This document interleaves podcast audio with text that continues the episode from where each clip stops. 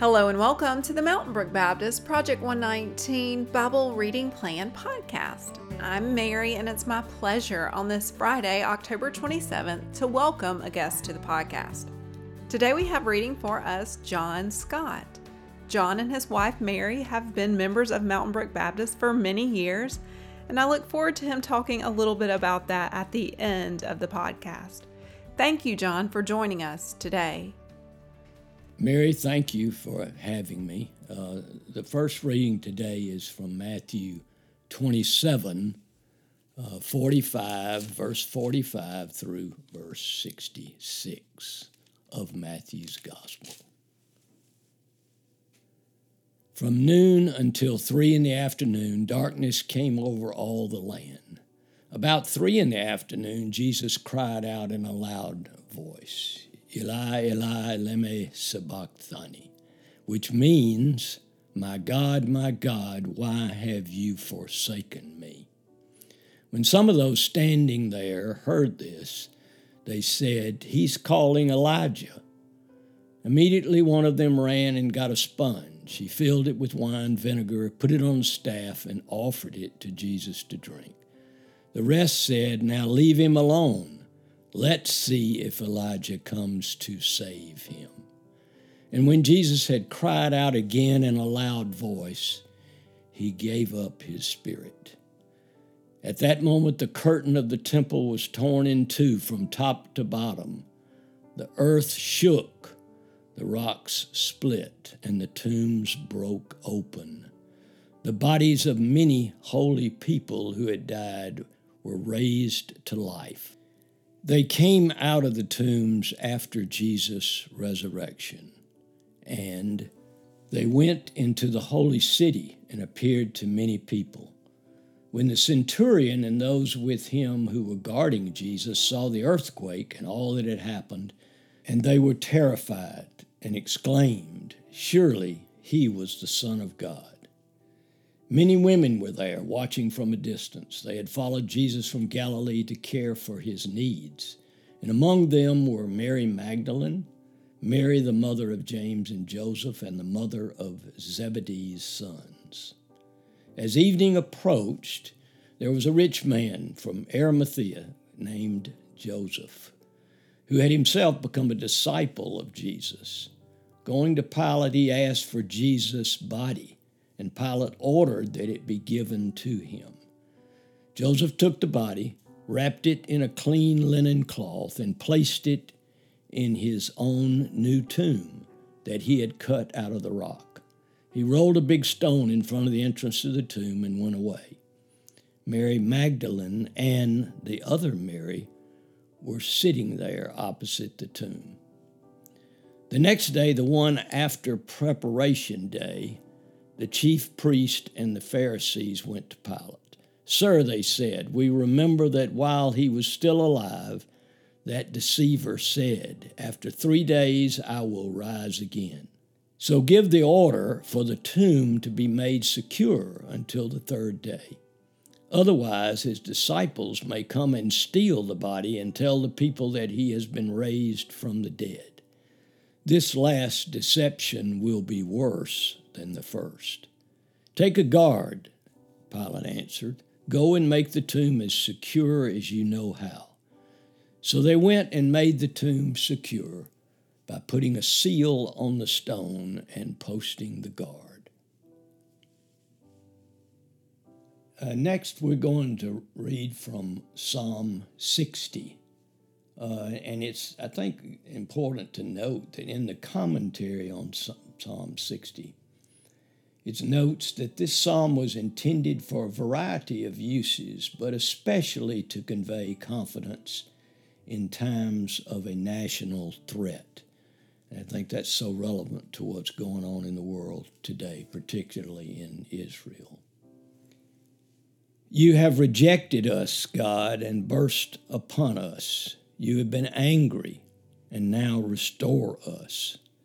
You have shaken the land and torn it open Mend its fractures, for it is quaking. You have shown your people desperate times. You have given us wine that makes us stagger. But for those who fear you, you have raised a banner to be unfurled against the bow. Save us and help us with your right hand, that those you love may be delivered. God has spoken from his sanctuary. In triumph, I will parcel out Shechem and measure off the valley of Succoth. Gilead is mine, and Manasseh is mine. Ephraim is my helmet. Judah is my scepter. Moab is my wash basin. On Edom I toss my sandal. Over Philistia I shout in triumph. Who will bring me to the fortified city? Who will lead me to Edom? Is it not you, God, you who have now rejected us and no longer go out with our armies? Give us aid against the enemy, for human help is worthless. With God we will gain the victory, and he will trample down our enemies. Thank you so much, John, for joining the podcast today and for reading so beautifully for us. I want to hear a little bit about you, where you grew up. Tell me about your life and and maybe a little bit about your connection to Mountain Brook Baptist. Okay, well, I uh, I grew up in the Woodlawn area of Birmingham, so I've been a native of Birmingham and lived in Birmingham all of my life. Uh, have three siblings, have two younger brothers and one older sister, and uh, went to grammar school in the Crestwood area and went to Woodlawn High School. And after uh, after high school, I had planned to go to Birmingham Southern, uh, where my sister was already enrolled, and she'd been there for a couple of years, and but I, just had the urge to want to get away from Birmingham since I'd been here all my life. So I ended up at Auburn and went to Auburn four years and graduated. And while I was at Auburn is where I met my wife now of 53 years, uh, Mary, and um, met her through a, a, blind date through a good good friend that I had uh, growing up, and he he knew her uh, what's where she was enrolled in school because his sister went to school with Mary. And so, uh, anyway, that's how we met. We got married right after uh, I finished college. Actually, I worked a little bit in Birmingham a few months because I had decided I was going to go to law school. And so, met Mary and literally started law school two weeks after she and I got married, and we got settled in Birmingham, and we've been here ever since. Uh, we have two children. We have uh, a daughter, and she lives in Decatur, Georgia, with her son, who just enrolled in college at the University of Georgia. And we have a son who has three sons, my th- three other grandsons, and they live in Mountain Brook. These kids go to Mountain Brook schools. One's in the elementary school, one's in the junior high, and one's at the high school. Wonderful. Okay, I want to hear how you got connected with Mountain Brook Baptist. Have you gone here your whole life? No, I have not. In fact, I have not been a Baptist my whole life. I grew up in the Methodist Church at Woodlawn Methodist Church and went to church as early as I could remember in my life. Uh, my parents were certainly uh, connected with the church, and we, in fact, we literally grew. I literally grew up living behind the Methodist parsonage, so my family was very well connected with our pastor and his family, and so grew up as Methodist. And then, after college and after Mary and I got married, she had been a lifelong member of Mountain Brook Baptist Church, and it's funny. Her parents never suggested or pushed us to go to Mountain Brook Baptist Church, but I um, began visiting with Mary, and I met a fellow which most folks remember. They've been at the church for a while, Harold Williams. And Harold was bound and determined he was going to get Mary and I to join.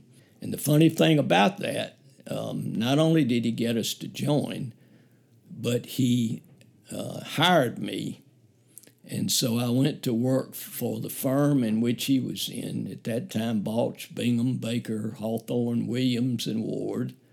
And that's where I started my actually my legal practice and was there for 20, 24 years um, with him. Great person and uh, been was a huge influence on my life.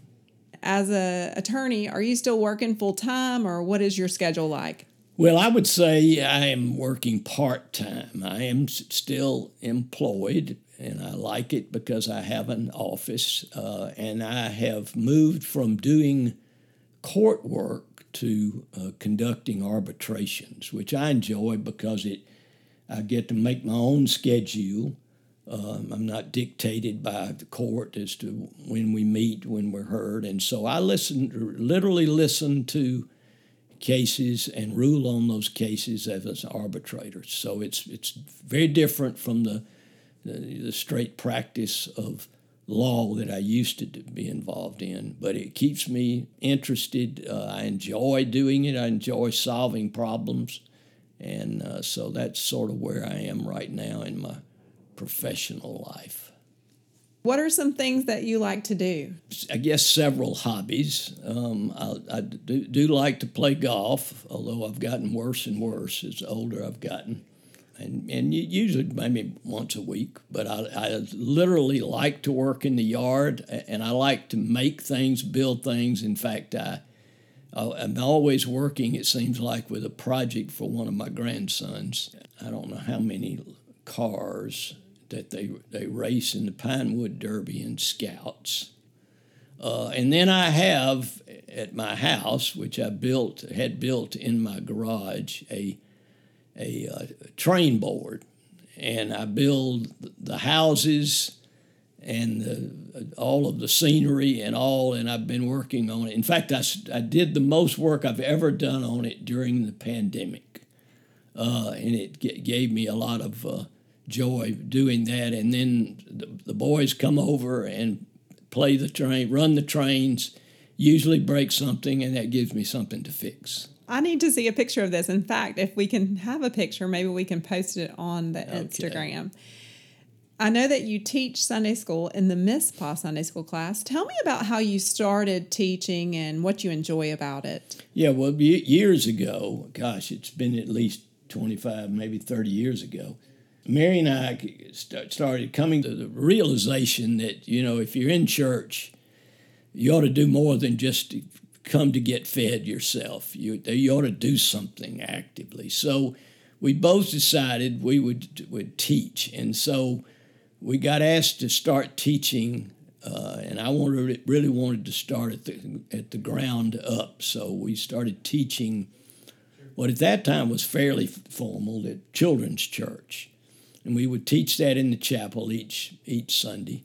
Met a lot of kids that are now grown, um, and kind of moved up from that. And then at some point, we were asked to teach in the uh, youth department, and we taught uh, several years. And, and then eventually started teaching and ha- having a, an, an, adult class, and been doing that uh, ever since. What is the, one of the things that you enjoy about teaching? Well, I, I think more than anything else, and I always tell them the class that I teach that uh, I get, I think I get more out of this than anybody could get out of it. I love preparing for it in many ways, like preparing for cases that I handle in the law practice, but just reading different commentaries, getting maybe a little bit beyond what typically to, to read and study the Bible. So I, I really enjoy preparing for it uh, each week. And as I say, it, it means it means a lot to, and has meant a lot to me in my spiritual walk. Tell me a little bit more about your journey of faith. Well, as, as I mentioned earlier, um, I had been a Methodist for years and, until I was baptized and joined this church. And I was very involved in the uh, youth fellowship in the Methodist church particularly in the North Alabama Conference. I ended up going to becoming a counselor and then ultimately one of the workers at Camp Sumatanga in outside Birmingham, which is a Methodist camp. That's probably where I first got really, I think, much more serious about my walk and my faith.